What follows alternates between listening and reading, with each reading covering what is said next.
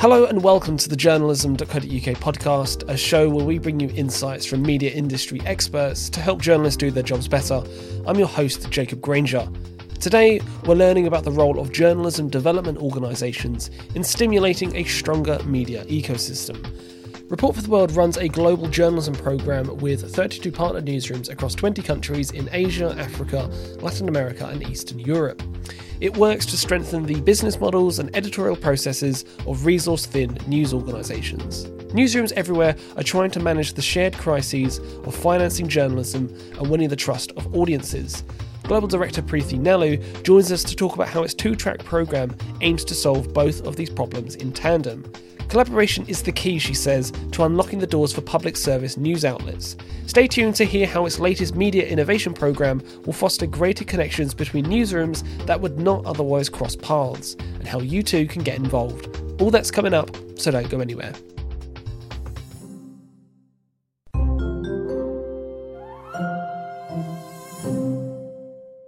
Preethi, welcome to the journalism.co.uk podcast. Thank you ever so much for coming onto the show. Well, thank you, Jacob, for having us at Report for the World on your show. Lovely to be speaking to you.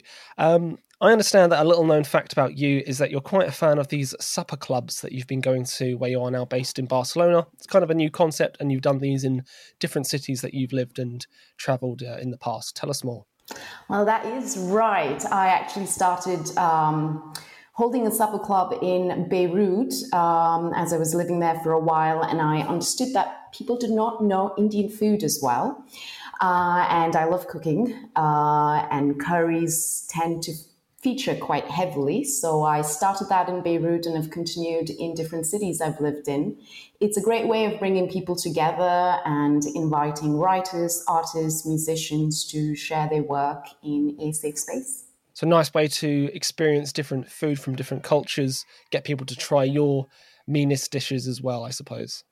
Absolutely, a lot of homemade recipes, and I uh, get the opportunity to collaborate, to work with, and invent new ones with uh, local chefs. What's your speciality? You know, it's a very simple one. It is a um, coconut based curry with uh, chicken uh, made the way my grandma makes it. Sounds good. And what's something that you've been able to try through doing this that you hadn't previously? What's a standout dish that you've experienced for, through doing this? Uh, we did a fusion between a Mexican chilaquiles and an Indian butter chicken. That was quite fantastic. Oh, nice. So like, the two cultures collided in, in this one dish. How was it? I think it was quite a surprise, uh, mostly to me. I didn't think it would turn out as well as it did. And um, I have the secret wish to just sort of uh, start a chain that just does that chicken chilaquiles a la tandoor. That's got a great ring to it. So um, I look forward to seeing that on a few menus. Let's go to report for, for the world where you're the global director. Um, for the uninitiated that maybe don't know much about this organization, what can you tell us about what you do there? Sure, absolutely. Um, so, Report for the World is a global journalism service program. What we do is um, hold seasonal calls for applications where newsrooms that are focused on different critical beats such as uh, corruption, climate change, health, education, gender, criminal justice can apply seeking full time salaried reporters that work on these different beats. And so we look for evidence of this beat having worked well for that newsroom um, and that they're able to support the reporter in their own uh, career trajectory. And so we have uh, 32 such newsroom partners that are supporting 45 specialized journalists, and we're present in 20 countries across the world. Wow. So these are story beats that you know are important for their local democracy, for their for their readers, and you're essentially giving them more boots on the ground to go and do those stories. Absolutely. And I think it's it would be useful to widen the lens a bit about the basic principles that guide our work. Same as with our sister program Report for America, we set out with three primary goals in mind. One was to strengthen local journalism by bringing impactful reporting to news deserts. Second, to support the sustainable business models, uh, diverse business models for newsrooms. And the third was to address these long standing inequities in local media by supporting the professional development of diverse journalists from different backgrounds and by reaching overlooked audiences. And so our process of support is always full time salaried positions for three year cycles. Now we've started to look at how we're best placed to nurture the development of our own corps members. Uh, that is how we refer to our reporters, while enabling them to connect across borders to reach larger newsrooms and thereby diverse audiences with their reporting. Simultaneous to this, we have um, started to work with our newsroom partners to create sustainability. So we're looking more closely at audience engagement, story impact, and diverse revenue models around the critical beats that the that we're supporting. And to achieve this, we run a two track program that complements our salary support. Happy to go into those details. Yeah, we will we'll, we'll do for sure. But backtrack for me slightly there. You said you've got your own reporters. Who are they and what do they do? And so our reporters are actually full time salaried journalists who are part of the staff of our newsrooms. So while there are our corps members, part of this, you know, larger program, program, they're actually part of the newsrooms that we support. And so they work on a range of different issues. Uh, some are focused on different forms of investigative reporting, and they produce uh, stories that take a year at a time. Others are focused more on critical beats like uh, health or education. Some are intersectional, for example, looking at the impact of um, climate change on women in certain communities. They are they tend to be from national, regional, and hyperlocal media, so different sizes.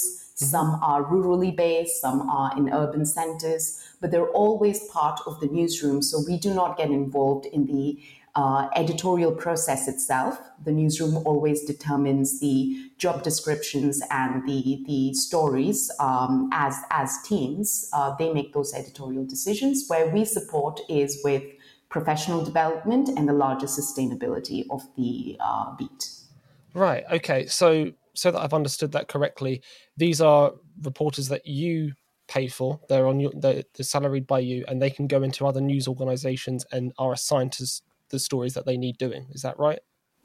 Precisely. Um, and we found that as opposed to fellowships, uh, these full time positions that go on for three year cycles are excellent ways of looking at how we can create more sustainability around the critical roles that they're mm-hmm. covering so that that role continues to exist once we phase out our support. So that after three years, they can stand on their own feet and they're in, they're in a position to continue the, that important work. Absolutely, because at the end of the day, what we want to do is leave uh, ecosystems of local journalism uh, stronger and more resilient than when we would have entered them. Okay, quick recap. Report for the World aims to strengthen local democracies around the world by partnering with public interest newsrooms globally. It runs a three year, two track program. One track focuses on revenue generation for the newsroom, and the other centres around professional development and cross border collaborations of journalists and editors. As part of this, Report for the World also pays partially for up to three specialist beat reporters at the newsroom. That is half the salary for two years, while the newsroom partner pays the rest, and during the third year, support is reduced to a third of the salary costs. The thinking here is that stronger business models, together with upskilled staffers, make for a more resilient, sophisticated, and specialised news operation. That in turn contributes to a more diverse and collaborative media landscape.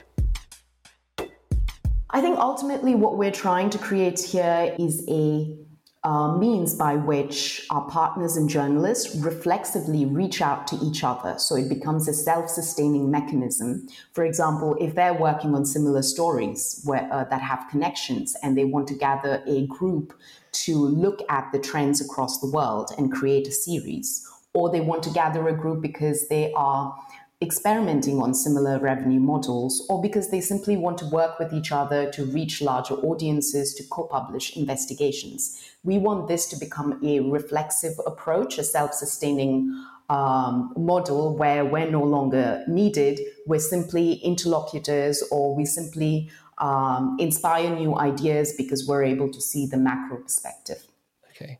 Do you have any really good examples and success stories of some of the work you've done here? Mm, one example that comes to mind is a Latin America focused training that we did last year.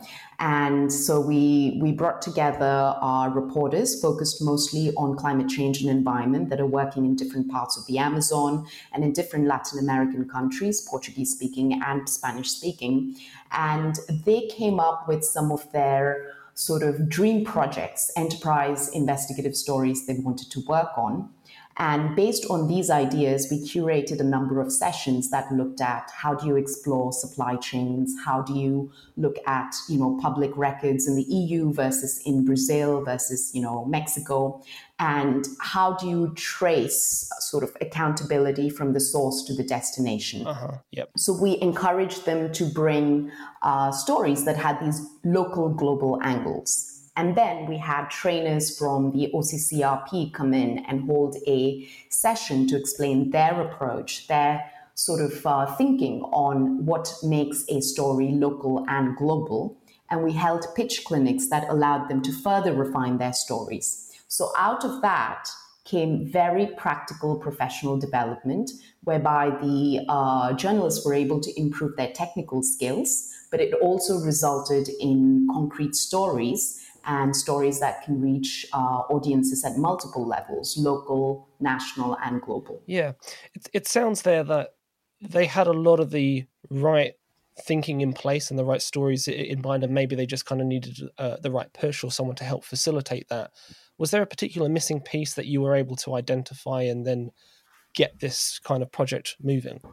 Uh, what we saw was the missing piece. In fact, something we could have offered to them uh, as we reflected on the exercise was the sustainability piece. So, what we're now seeing is that a lot of our most sustainable newsrooms have hybrid revenue models. So, it's a combination of membership, reader contributions, campaign drives, newsletters, subscriptions, um, digital and in person events as well, and of course, private and public grants, right? So, right, okay. What we want to do is uh, create audience driven models into this process, into the editorial process, because we see that our partners that are producing key public interest stories are seeing an increase in audience driven models.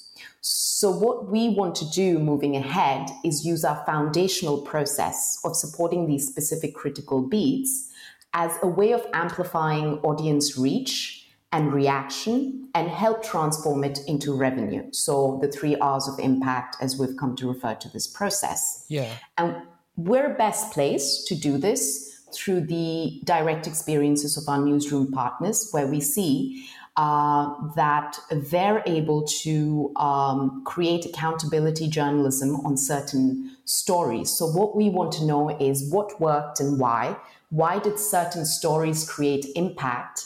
Um, when did that turn into revenue? And how can we integrate this into the editorial process from the very start of the uh, reporting of a project? So, what we would have done differently next time is brought in a community audience engagement or a revenue based expert to work with the reporters to see how to plan for uh, greater audience engagement and different forms of revenue. Yeah, because I mean, audience engagement strategies and, and monetizing that as well is it's quite a sophisticated process, and it can be hard to do that when you are such a resource thin organization. And that's, I suppose, where it helps having, you know, these uh, conduits, I suppose, like yourself coming in to help provide some of those best practices. Absolutely. And that is a goal um, to help these, uh, as you said, resource strapped newsrooms to um, generate this audience engagement, impact, revenue cycle systematically and at scale.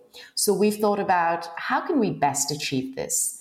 And so again, uh, we look at it at this as a give and take process. It's a mutual process where we allow our, we enable our newsrooms to meet and exchange knowledge on the different methods that they've experimented with because we see them as the leaders and the experts and they look at the what worked and why uh, and then what we are trying to do is integrate these learnings into their editorial processes so we extract the sort of narrative reporting that comes out of it the learnings and we provide them to newsrooms in other regions or in the same regions that might not be aware of these different practices. what, what's the current thinking at the moment? I, I appreciate this maybe isn't a, a solved problem right now. When the program is finished, how do you then think about leaving them in a self sustaining position? Absolutely. As you said, there is uh, not one answer to how we achieve sustainability, but there's several different approaches. So I think again, what we're best placed to do is convene these peer-to-peer networks among our newsrooms that are working on similar themes. For example, some have done excellently with newsletter campaigns. The Daily Maverick in South Africa has I think, up to eight different types of newsletters that they deploy, depending on the beat, uh, depending on the type of investigation. Our partner, the News Minute in India, has done joint drives for memberships with other like minded media that are covering different regions of the country. Um, we have Agencia Publica, which has kind of become an agency of sorts because they've been able to crowdfund to the point where they even house a residency where journalists from across Latin America can come together and work, work on stories. So we have these different models that are emerging. And what we're hoping is that we can group these newsrooms based on their priority areas. And again, that these networks become sort of self sustaining, where they start to reach out to each other. And what we're doing really is a light sort of facilitation, curation of these events. It sounds really great. Um, I don't want this question to sound too cynical, Preethi, but what is in it for these news organizations to collaborate on this scale? I think for the first time, we're really seeing that we need to take the approach of collaborative over competitive to overcome this crisis. It's an existential crisis for a majority of um, independent media in the global south. You mean an economic crisis, you mean? Absolutely. And also a crisis in, I think, trust among audiences. It is not so simple to reach audiences uh, on these extremely complex interlinked issues and with investigations. So we're facing both a crisis of um, maybe in some ways identity. What is the role of independent media? Uh, in communities and countries where people have very low trust in their government. In fact, there is an opportunity there where public interest media is filling key information gaps in countries where communities do not have trust in the information provided by governments. So there's both a crisis and opportunity here, but of course we're facing um, economic crises where uh, advertising models are just simply not going to go back to pre-COVID levels. So we have to invent new forms of both working together on stories to be able to paint more comprehensive pictures of what are going on, but also to be able to pool re- resources together to be able to just survive this period. The point here is to be working towards a stronger media ecosystem. Report for the World offers support, but it is also informed a lot by the newsrooms it works with, so it's a give and take relationship. A new development on the horizon is its Media Innovation Programme, which takes the best lessons from its most sustainable, nuanced news partners to produce a reader revenue roadmap, together with the International Press Institute. Its work so far has identified an undeniable truth. The most sustainable news models have created hybrid revenue streams, protecting them against market shocks, as we've seen during the coronavirus pandemic, or when grant support is withdrawn. These innovative news partners have plenty of experience to give on running campaign drives, developing newsletter subscription strategies, or accessing private and public grants. Besides sharing best practices, what this also does is it promotes networking between newsrooms that face similar challenges and are working on the same critical beats.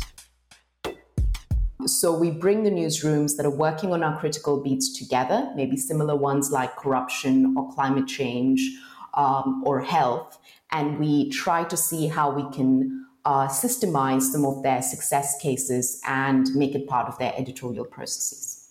Yeah. How transferable is that across different media markets? Because as, as you all know, you know, different markets have different situations with trust, willingness to pay for online news, etc.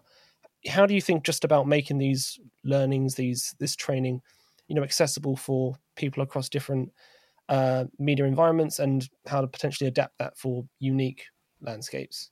Absolutely. So that's a really good question. What we're seeing is that while there are context specific approaches that work because of uh, a number of reasons, because of uh, laws, legislation in that in that country, or because of access to different types of um, social media platforms. What we're also seeing is that these newsrooms wouldn't have organically reached out to each other. We're talking about Agência Mural, a hyperlocal partner uh, that we have that is working in Sao Paulo, Brazil, focused on a marginalized community, and Citizen Bulletin that is working on another rurally based community, also marginalized, but in a completely different context. Now, what we're able to do is bring the learnings of these two very um, geographically diverse media outlets that are both using WhatsApp. Uh, that are both using similar formats and approaches to create trust and audience reach in their communities. What we're then able to do is bring them together and see how WhatsApp uh, generated uh, storytelling can then be monetized. So that's one example. Other examples that come to mind are, are simply that our newsrooms have reacted with, oh, we haven't quite had the time to look into that type of um, revenue generation. Can I have more information on it?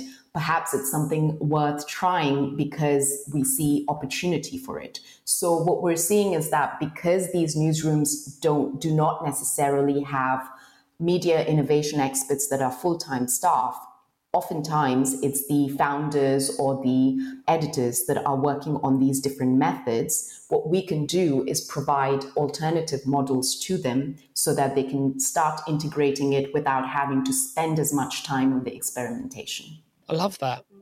Where is where's the drive for this come from? Where's the motivation come from to do this media innovation program?